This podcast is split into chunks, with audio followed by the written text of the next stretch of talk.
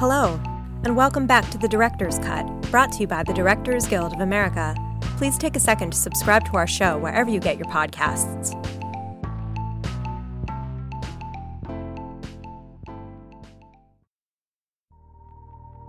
This episode, in honor of the 72nd Annual DGA Awards, we're bringing back our annual series of episodes devoted to our popular Meet the Nominees Theatrical Feature Film Symposium. Now in its 29th year, the event is a roundtable discussion with the directors nominated for the Guild's Award for Outstanding Directorial Achievement in Feature Film. This year's nominees include Bong Joon-ho, the director of Parasite, Sam Mendes, the director of 1917, Martin Scorsese, the director of The Irishman, Quentin Tarantino, the director of Once Upon a Time in Hollywood, and Taika Waititi, the director of Jojo Rabbit.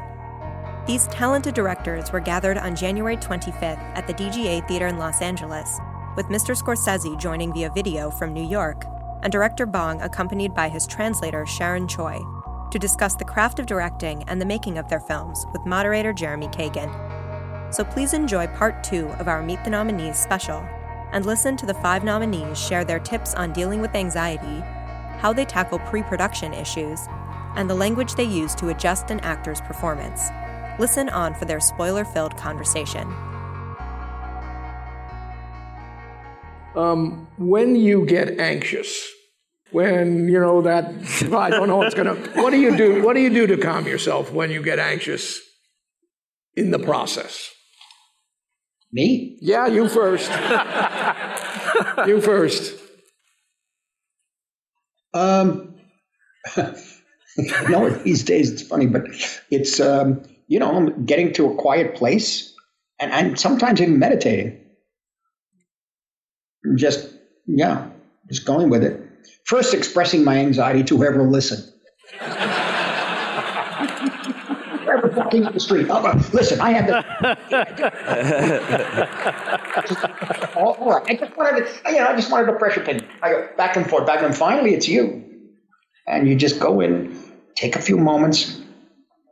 And used to be years ago, play a lot of music, but that has changed somewhat. The music is still played in my developing of the film and sometimes on set, but in the trailer and stuff like that, no, it's quiet.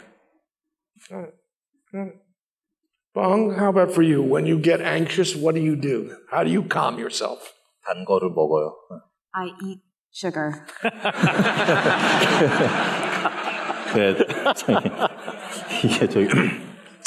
So I always have a bunch of chocolate and candy around the monitor at all times. Good. That's good. It works? Yes, and also I always go back to my storyboard. The reason why I draw my own storyboards is because I'm anxious. There are so many great directors who don't use storyboards, but for me, I draw every shot myself. And my crew members are also great in following my storyboards, so that's my process. So basically, I take out my anxiety from my heart and study it. It will happen this way. In this experience on this movie, was there one or two major things that worried you? I mean, this really does worry me about this particular film. 홍수 시퀀스 때문에 걱정을 많이 했는데요. I was very worried about the flood sequence. Because we had to spend a long time in the water shooting that sequence, and water is always very difficult to deal with. I heard that Spielberg, after he shot Jaws, he was like, I will never shoot water ever again. Of course, it wasn't as extensive with Parasite, but we prepared a lot for that sequence, and that's why we built the entire poor neighborhood inside a water tank. And when we started building houses in this water tank, all the set all the employees at that water tank found it very bizarre because usually they shoot people swimming there or ship sequences, and we were building houses. How about for you, Quentin? What do you do with your anxiety and worries? Well, the only thing that really there can be a weird situation that happens versus this scene versus another scene during the course of a shoot. But the only scenes that actually really make me anxious are like the big cinematic set pieces. I mean, if we've done our job and I'm happy with the way the scene is written, if it's just a scene between two or three actors sitting there talking to each other, I'm not anxious about that. I figure I've got good actors, where I like the scene, so it's all going to be good. It's going to be what it's supposed to be. But the big cinematic set pieces or the action scenes or something like that, that's where I get a little nervous, because I want it to be fucking great. I want it to be as good as anybody's ever done it before. And I want it to go in the annals of great action scenes of all time. And for all time. And I know whether or not I'll have pulled that off or not. And even if I can fool the audience, I'll know whether or not, nah, it wasn't as good as blah, blah, blah, or it was, you know, it's okay, it's good, you know, but it's not one of the best ever. And I'm, you know, nervous that this is where I discover the limits of my talent. But I actually think that's kind of what I'm trying to do is, you know, your talent has a ceiling, and I keep wanting to find where the ceiling is. I'm risking hitting my head on the roof. And so that's the stuff that I'm always fucking nervous about. So it's like, you know, so in a movie like this, you know, the 2 days leading up to doing the big fight at the end, which I'm changing, the Spawn Ranch sequence, or the Bruce Lee fight. You know, those are the scenes. Everything else was easy, all right? You know, I mean, more or less. There's logistical stuff. But that's the only one where it's like, you know, it's a calliope of cinema. It all has to work together. And I'm not using second unit, and I'm not going to go back. It's like, if whatever decisions we make on those 4 days or 5 days, that's it. And, yeah, so, you know, so those are my anxieties. And, like, literally the only thing out of it is just get started. Just get started. You show up on the day and you're like nervous and you're like a little irritable, and I've been thinking about it all the night before and everything. Just get it going. Get your shot list going. Get shot one, get shot two, get shot three, and now you're in it. And now you don't have time to have anxiety about it anymore. You might have anxiety about trying to pull off a shot inside of there, but literally once I'm onto shot three, I'm in it. But starting that climb up the Himalayas can be a little tough. Thank you. Taika, what about for you? I mean, the entire thing makes me very nervous and anxious, and I don't like. I mean, it's a myriad of things sort of pile up. I have a condition. I haven't asked anyone about it. I've self-diagnosed it, but I think that when I get too stressed out, and I really hate this about me, but I fall asleep a lot. I can't stay awake, and so I'm barely awake right now. It's so intimidating being in this room, but I do. I feel like and so there's now become like a collection of photographs of me asleep on sets from all of my films and TV, like anything I've done. I will sneak off into a corner and people find me curled up on a ball asleep like a cat who's trying to die, and so I guess that's how I deal with it. But it can be so many things that set me off. I mean, actors, you've got an idea of what you want to do. And the thing that really wigs me out is like, this will be like 6 actors, grown-up actors, are the worst. You know, they come in and they've got all their ideas about, I thought my character was molested when, like, you know, and I want to put that in here. Oh, I think my character should do this scene up in that tree over there. And so you spend most of your day convincing them not to be in the tree and somehow kind of getting them back to your original idea that you were trying to do without being an asshole. And so... But then eventually, and then part it's like it's time is like, and then also, and the other thing is trying to get everyone to just stay with you and believe in you, because like it can be, especially for me, because I've written most of my own things, and this film in particular, I felt was like a big career ender, and I thought I've had a good run. I'll give this one a go. Like, see how this could work, and especially not me being in it and playing that idiot in the film, And this is something about just trying to get the crew to follow you with that. You feel very, it's very hard to keep everyone motivated and say like, hey, this is my cool idea. I really think it's going to work. Please believe in this. And then it all came, well, I mean, the worst experience I had on that film was I was seen on the river when Scarlett and Roman were having their heart-to-heart about love. And we were shooting it, most of it from across the river, and I had to keep running across to go and like check with the crew and like make sure they were framing things right because we didn't have cables to go across the river and there's no, the radios weren't working, and I guess it's a big admission. I was dressed as Hitler, and I started screaming across the river at the crew. Not proud of it. And I'll take that with me to my grave, how embarrassed I was. But it was like that was the moment I thought, this is never going to work. And curled up in a ball and went to sleep. It may be a good methodology for all of us to learn. Sam, what do you do when you're getting anxious? Well, I mean, I thought my movie was a high wire act, but at least I wasn't dressed as fucking Hitler trying to make it.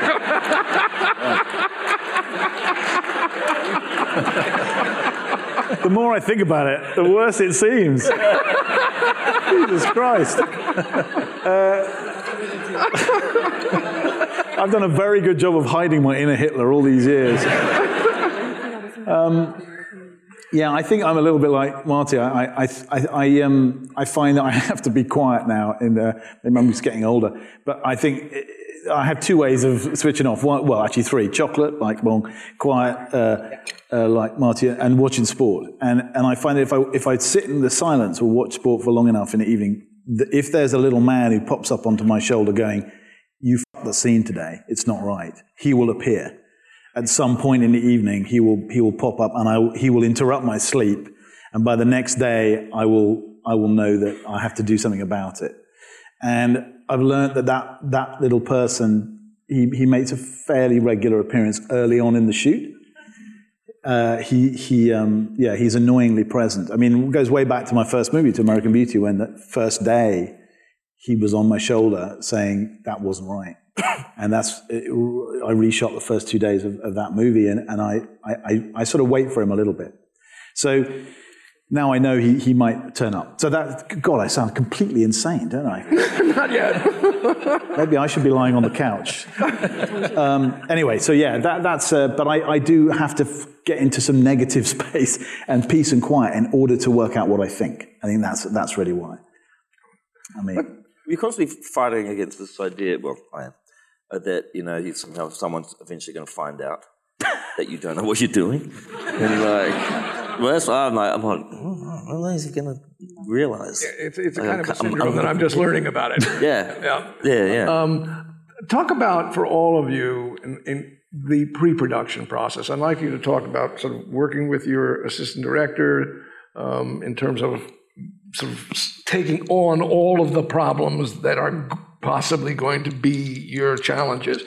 On this particular one, I know you had at least 6 months in which that was your pre-production. There may have been more before that, but talk about that process in this particular film. It was really, really enjoyable. That's the first thing to say, because we were trying to solve the same problem all at the same time. I mean, we didn't have particularly, you know, it sounds ridiculous, like we had the actors rehearsing for 6 months. Well, we didn't rehearse just with them for 6 months. They were simply part of what we all know is a decent, lengthy pre-production period. And the fact that actors are not normally part of that it never really struck me until so strongly as with this movie, because we couldn't do anything until they started speaking, because everything we did was based around rhythm and the length of time it would take to make the journey. So we couldn't start digging a trench until we'd walked the scene on an empty field. So we started literally with an empty field with two actors with their scripts, and we marked out the trench sides with poles, and every time we got to a scene or a left fork or a right fork, we marked it with a different color pole, and another scene and another scene. I had two of the younger actors playing all the other roles, so there were 4 actors for 6 months. And that goes, so, you know, it wasn't until we'd walked out the trenches that we started digging them. We dug over a mile of trenches, and it worked in layers, one after the other. And that went for no man's land and fields and farmhouses and woods and orchards. We couldn't start anything until we had walked it with the actors. And when you were walking with the actors, because there's times when they're silent, there's times, yeah, because they're not all talking and then arriving. No. How did you all work that out so that you finally said, okay, we're going to start here, and then we turn left? That was just instinct. That comes from, you see, as a theater director, I am not unused to trying to establish rhythm and tempo of an evening without cutting. I am used to handling silence as well as dialogue, and to try to reach for an understanding of how long that tension can be retained without speech. And that's what I was trying to do all the time with this movie. For me, the most difficult scenes are people, you know, you talk about the bigger set pieces. Actually, the most difficult scenes by far were the scenes in which they were just walking and not speaking. The first scene of the movie gave me the most sleepless nights, because I wanted to feel, it's the only time in the movie before they get given their mission, effectively, that I just wanted them to be, to talk about things that they might talk about, to not talk when they didn't feel like talking, to read a letter, to sort of idly talk about what's in the letter, maybe what's for supper, you know, and through the cracks of that little conversation, gradually reveal the details of who they were and how long they'd been there and the differences between the two men. But I didn't want it to be expositional. I didn't want it to be on the nose. So those were the scenes that you know, it took real courage for me to say to Dean, who was playing Blake at the beginning, okay, you got a letter, just read the letter. And he kept saying, but it's taking too long. Isn't it taking too long? I said, no, just take the time it takes to actually read the letter, put it in, fold it up, put it back in your pocket, and say what's in the letter. And those are the things that took the courage for me. You know, what then happened was that watching them and being with them all that time, I was able to very gently direct them. First of all, I watched them a lot, watched the way they were with each other, the way they were physically. They became friends off camera, which was very helpful to me. And I was able to just let it cook a little bit rather than come at them with, you know, specific directions early. And also watch the way that they were naturally in the land and the landscape and the way they moved. And of course, we had the operator there with us the whole time. Often different operators, different rigs, and Roger Deakins. And we were a little small unit just walking through fields, you know, and then gradually it emerged out of that. And if you think about the sequence that you showed at the beginning here, that did start with me and a script running across an empty back lot at Shepperton and saying, I think he's going to throw himself down here. Here is where I want him to look up. Here is where I want the flares to be. You know, here is where I want him to stop in the corner. I want him to go through this little store here. So this is where and planting flags and just walking it myself. That process started actually when I was doing Skyfall, and I wanted Javier Bardem's first speech to be one long take and no cuts. I wanted him to approach the camera very slowly. So I started just reading the speech, me and my script supervisor, trying to judge the length of time and the speed at which he'd be walking. And then we constructed the set around the speech. And it occurred to me, actually, what you have to do is you have to construct the environments, but only when you know the rhythm of the dialogue. Because obviously, if you have a dialogue that's taking place in an orchard, and, you know, they run out of things to talk about, you've got 30 seconds of dead time and they're just walking, or the other way around, you know. They've got too much to talk about, and they stop. The orchard stops before they stop. So everything had to be constructed. Turning left, turning left and turning right, which becomes a lot of the sort of the maze. Did you go through a process and working out a design of that before you then actually were on these fields and walking it?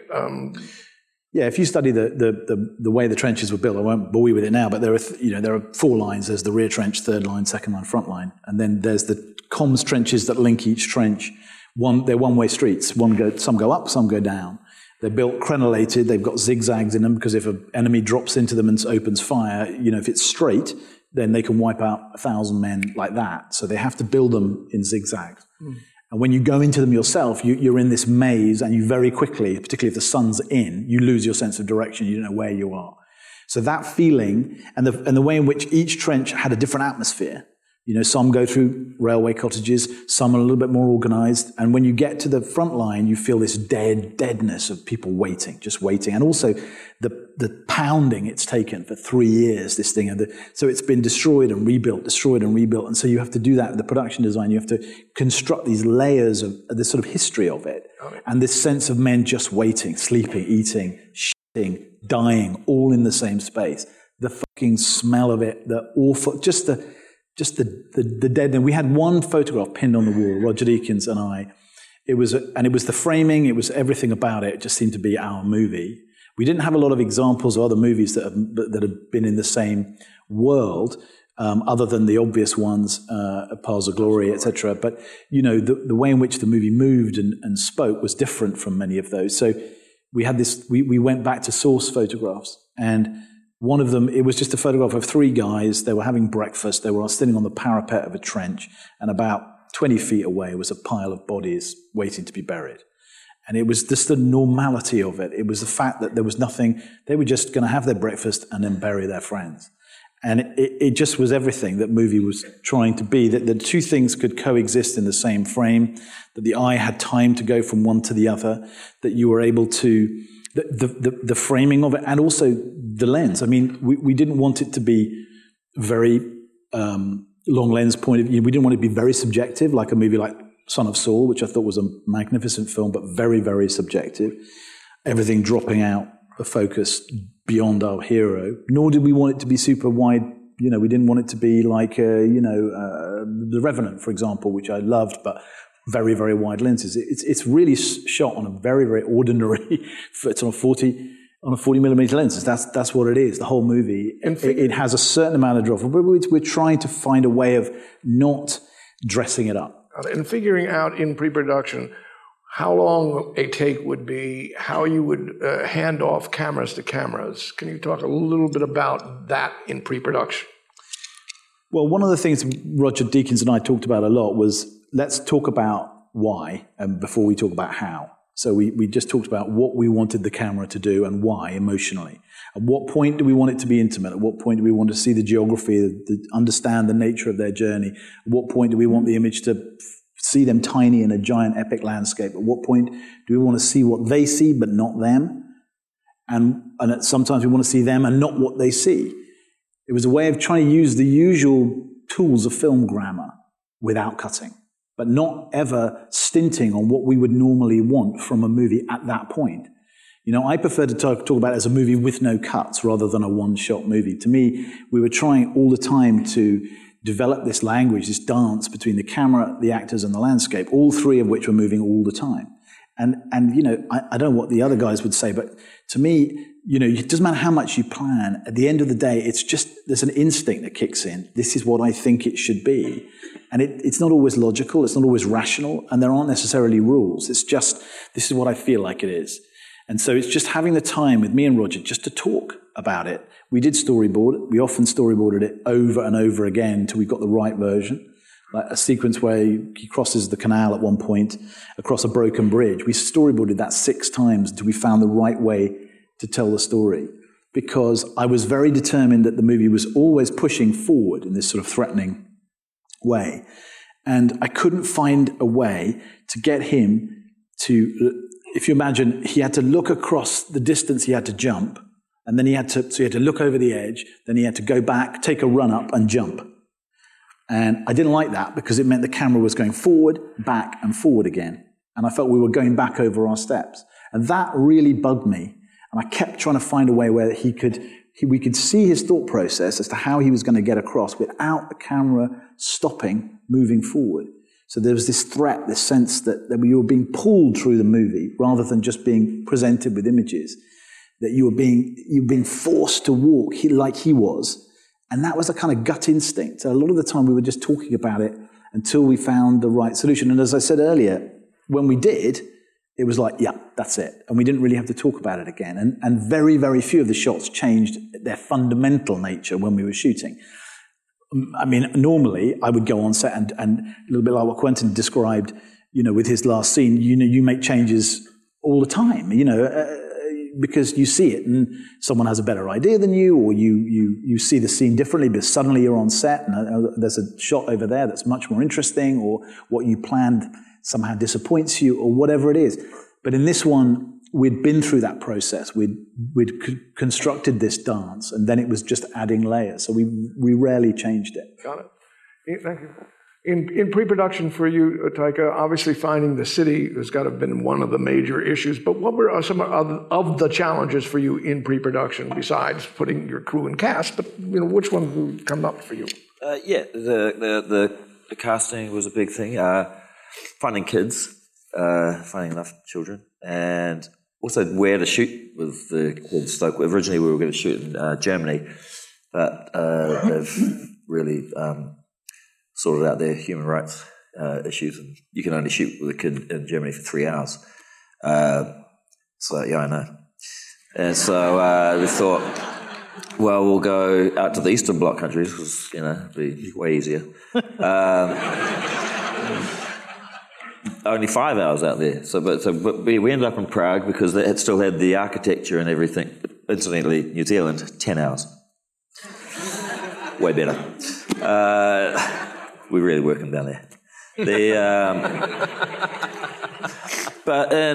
Prague had, and the outlying areas, still all the architecture was still intact because it hadn't been bombed, and so we decided to go there, and it just for various reasons made more sense.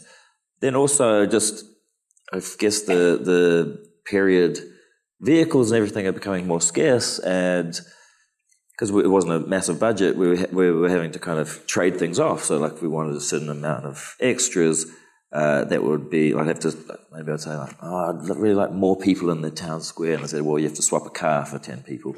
And vice versa, like, if I wanted more vehicles, I could get rid of extras. So I was figuring out throughout the scene, where we could, spend the money and get what we wanted. And then the rest of it, it's pretty straightforward. In pre-production, I did a lot of rehearsals with the kids. In creating the destroyed city, can you talk about in pre-production how that evolved?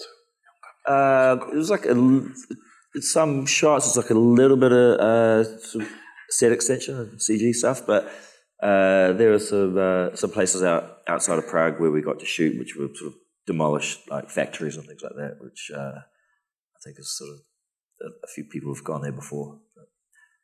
It was great. It was good there. And turning into winter, when you had that sequence there, again, I'm wondering, as you were thinking of this, before actually shooting. Yeah, we went back in the winter, did some pickups. I usually try and build pickups into my schedules because I always know I'm going to go back for something. Is storyboarding part of your process for this, or was it? And if not, how do you communicate? There's various things. If it's a dialogue scene, or I don't bother. But if it's something that feels a bit more complicated or something where I know, I want the camera to end up in a certain place, then I'll do that. But it's mainly for myself.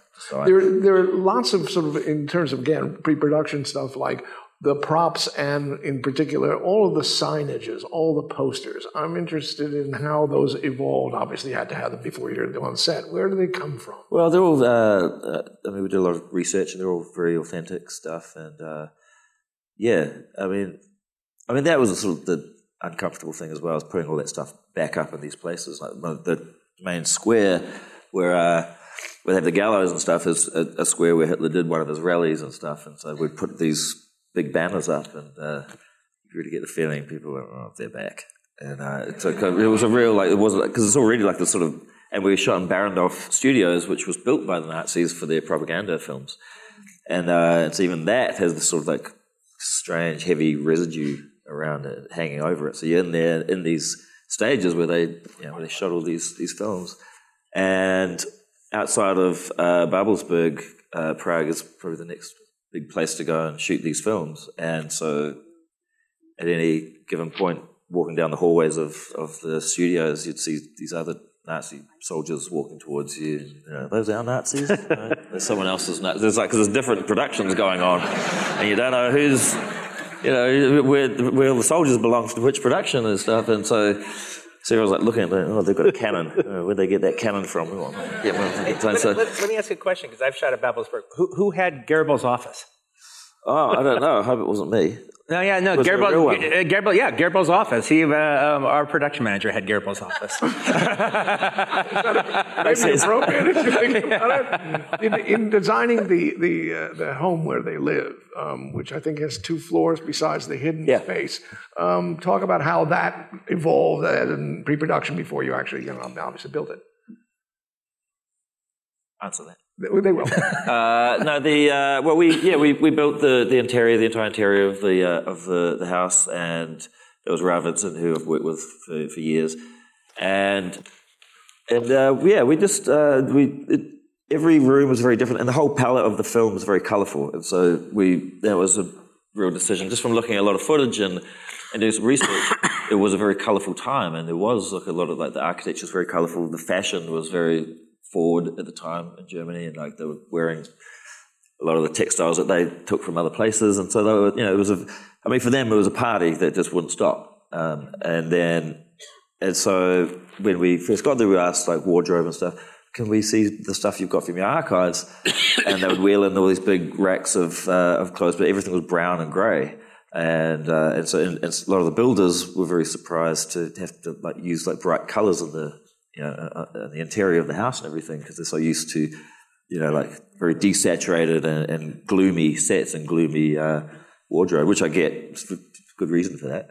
But for us, we wanted it to just feel a little brighter, not because there were jokes in the film, just because it was authentic and also the idea that because there's a great book you should read called Blitzed, which is about the drug industry in Nazi Germany, and basically the entire country was high on meth for the entire time and partying. And when they knew that the Russians were coming and everyone in the war was, and that it was all over for them, they went even crazier and partied even harder, just knowing that they were going to look glamorous and go out in style and off their faces. By the way, the headboard of the bed in the house is a pretty remarkable headboard. I assume that someone, your production designer, props people said, "Do you like this? Do you want this? Do you remember this particular moment? Because it stands out." Yeah, I do remember that. Yeah. You're right. All that stuff. It was like. So some of it's creepy because, they'd offer up things with vintage, Hitler Youth knives and things, and the actual kits, the backpacks, and all this, the kits that they would take to these camps, and part of me wanted to burn it, and the other part was we need these, and so it felt conflicted. But also a lot of those props and things, they're beautifully made things, and the furniture and stuff is incredible, and it's beautiful craftsmanship there as well. The builders were the floors were most of the things in the house were built in the old style as well. Right. And it was Marty. Then we tore it down. I'm going to jump over. I want to hear pre-production issues, but Marty, I'm not sure about timing here. If you have time to answer the question about there's so many locations, but your pre-production issues, if you've got time. I know there's something else going on for you, but sorry. But I'm listening. It's extraordinary what I'm hearing. Of course, the way I always approach it is I find that again, the way Bong was talking about the insecurities or anxieties, I draw it all out, and usually whether they're actual drawings or notation drawings, smaller drawings, including, in many cases, editing patterns, movement in frame, camera movement within the frame, forward, back, whatever. In a hotel, usually, or in a place where I could be quiet for 8 or 9 days and just do with music and deal with it as best I can. Lay it all out completely, because it's going to change, but I have it, not all the time, by the way, but when it does change, at least I go back to my original.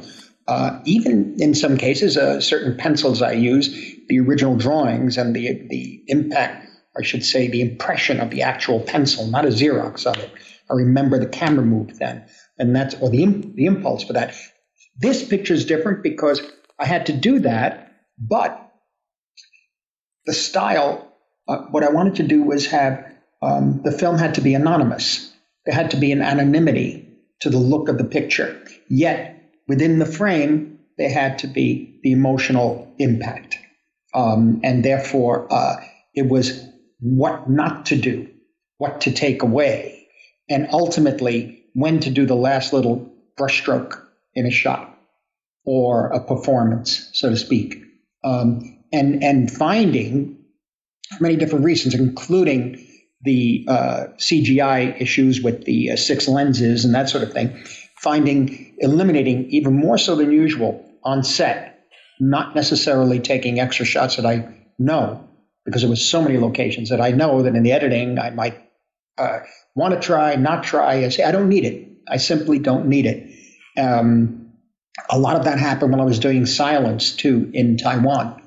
And so it was a matter really of having the strongest emotional impact within something that looks, car going by, shot of a restaurant, person sitting at a table. We didn't try to emphasize anything, really.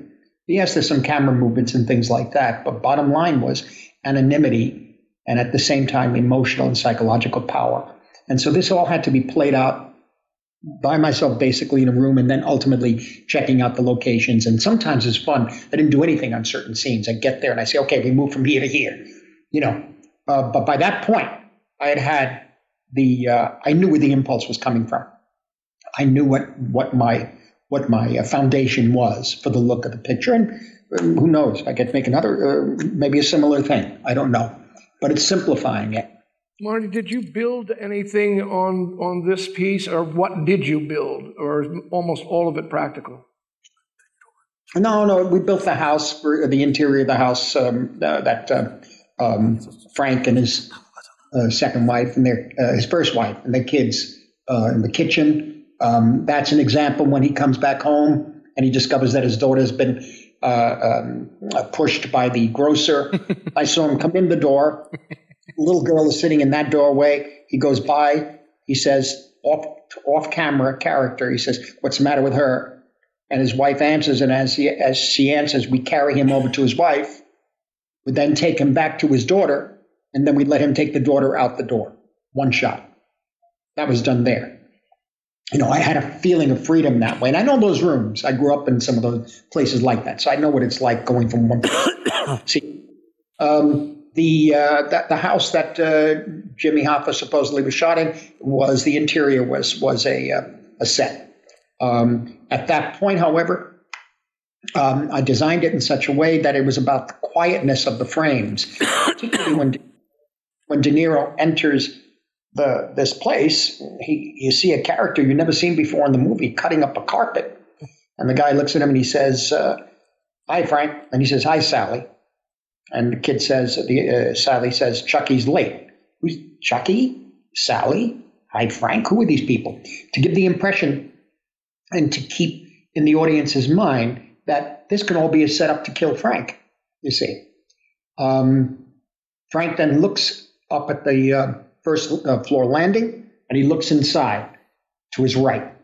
There's nobody in that room. That's dangerous. But put the camera in the other room. De Niro walks across and through the room. As he comes forward towards camera, he notices two other people in the kitchen. And then we just pan him over. He checks out the kitchen, and we pan him back. I was tempted to take a close-up of that. And when that happened, the nature of the body language, the sense of danger, the feeling of the creaking of the floor of the house, even though it was a set, this I knew was the essence of the film, you see. Taking it further, when he does shoot Jimmy in this film, what I did was after Jimmy gets shot, I pull the walls away and we pull back to a proscenium, and obviously a set. I don't think many people notice that, but it's obviously a set. And I was asked, "Aren't people going to tell?" I said, "It's okay. Don't." There's something psychologically that happens when his best friend is there on the ground, whom he's killed. He's laid out on the ground. He puts the gun on him, straightens his shirt, he leaves, and we stay on the body. And the body is like a tableau, a presentation, a sacrifice. to this life. It actually goes back to this incredible impression that I had for this movie called Autumn Leaves, and Robert Aldrich directed, and Joan Crawford and Cliff Robertson, I think his first film. He's a pathological liar, and I'd seen him as 12 years old or whatever, and he's obviously has a serious mental problem. She's in love with him. He's much younger. There's a scene at night when he's they're in their beds, and he's having all kinds of emotional problems, and there's a scene at night that she's sleeping, and she hears him crying, and she turns around and looks, and she sees him by the wall. He's standing up, but he's crying. Then the camera cuts, and it's as if it's a glass wall, and you're looking at him, and his hands are up like this, and she comes up and comforts him, tries to comfort him. Now, there's nothing like that in the movie. That's on one shot. And somehow that bold move was so disorienting. You really get the impression of a person who has lost their ability to cope, their ability to discern reality from fantasy. You really get that. And I was about 11 or 12, and I've never forgotten over that one cut and that one image. And so for me, it was that kind of thing to find the restraint and find the emotional power within a frame that had to feel anonymous. Were there any? Another question here: were there any scenes or moments in performance? Because I sort of asked you to all think about this for before we started here. There, where you needed to readjust the performance of one of your actors, and how did you do that? And it may not be true here, but maybe there was one or two, and we're just as directors to directors, what you say or do when you want to change a performance. Were there any moments that stand out for you here where that happened? And how you handled it? I think in this picture we had by the time we were able to get the financing for the film, the people involved were already in those parts, in a sense. And they know each other for years, too. I never worked with Al Pacino before, but I always wanted to. Bob and Al, what you see in the film, they draw on their 40-year relationship as friends and as actors. You know, it's there. Pesci, you know, for many years. Sometimes it was a matter of getting the right kind of insinuation without it being insinuating. With Joe's dialogue, and how to make an impression, how to say you're doing this, but without saying you're doing this. For example, when he tells this guy towards the end of the film, he says he starts a scene. This was not in the script. It was something that I said. Let me think about it further.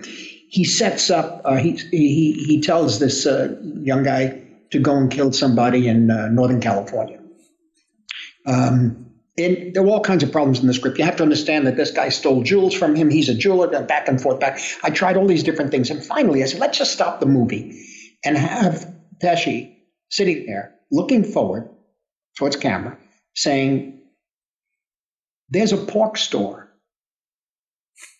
in Northern California. Are you aware of this place near Walnut Creek? And you see this guy you never saw before. He goes, uh-huh. I'm looking for a favor, not for me, for a friend. And we'd like to get him down to Australia, see if you can help him.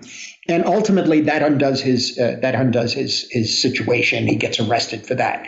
But I found that to position Joe in such a way, and to have the quiet and the patience, didn't have to yell, didn't have to threaten. He's talking about a pork store in Northern California in Walnut Creek. What has this got to do with anything? You know, those were the issues I, as the picture was being shot, that I found frightening to find new ways to do it, and or I should say refreshing ways to do it, or unexpected ways to do it, and or to keep the dramatic impact. Or De Niro sitting in his car in the car wash. I had all these shots planned for the car wash. I took one shot of him. And he's going through, and it's kind of in slow motion. And I said, "That's the shot. Let's go home." That was it. When Joe Pesci, when De Niro gets in the car after having killed Hoffa, there's a shot. Oh, that's interesting. Yeah, there's a shot over Pesci, and De Niro's got in the car. He says nothing, and Pesci's moment of obviously knowing what's happened, I'm wondering, did you say anything to him? Did you? This is a very good point, because in the script, it had something that Steve and I said, leave it in, don't worry about it. It said, the line was something like, how to have a good trip. I said, he would never say that. I said, leave it in, leave it in. Let me hear what Joe has to say and see what Bob has to say. Have a good trip, really? After what you've instructed this man who's so close to you to do? I just don't see anything. And we were sitting there. I remember it was a very hot day, and it was on this tarmac. And we were talking, and I said, I just don't want to. You sure? Maybe he could say this. Maybe he could say that. I don't know. Really, there's nothing you can say. And at some point, I don't know, it was Joe or Bob or me. Somehow the thing about give me your glasses happened. Give me your sunglasses. And then we looked at each other. Yeah, that's it. And then he said, hey, when he gets back, I forget who said this. When he gets back, I get back the glasses. I said, great. That's it. And so it became something like we all knew it had to happen. There had to be some kind of recognition of what was happening and what had been done. But it's by gesture rather than a line like, hey, did everything go okay? Did everything go okay? You don't say that. Yeah, thank you. Thank you. Thank you. I don't know what your timing is, Marty, but I'm going to go off to are you still with us? I do have to get back to the house. I got it. All right. We're going to thank you very much for the time. You guys are up here for a little longer. I'm sorry. But, Marty, thank you so much.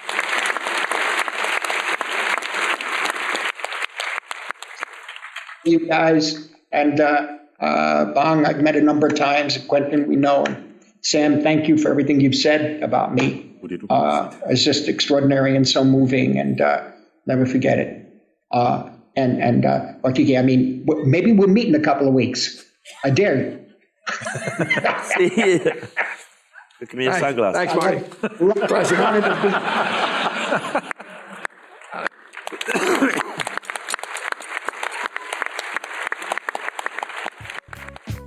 We hope you enjoyed listening to part 2 of this exclusive discussion.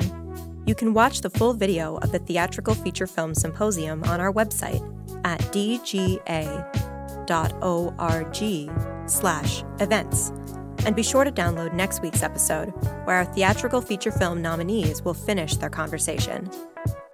Past episodes of The Director's Cut are available wherever you listen to podcasts, and be sure to subscribe, rate, and review.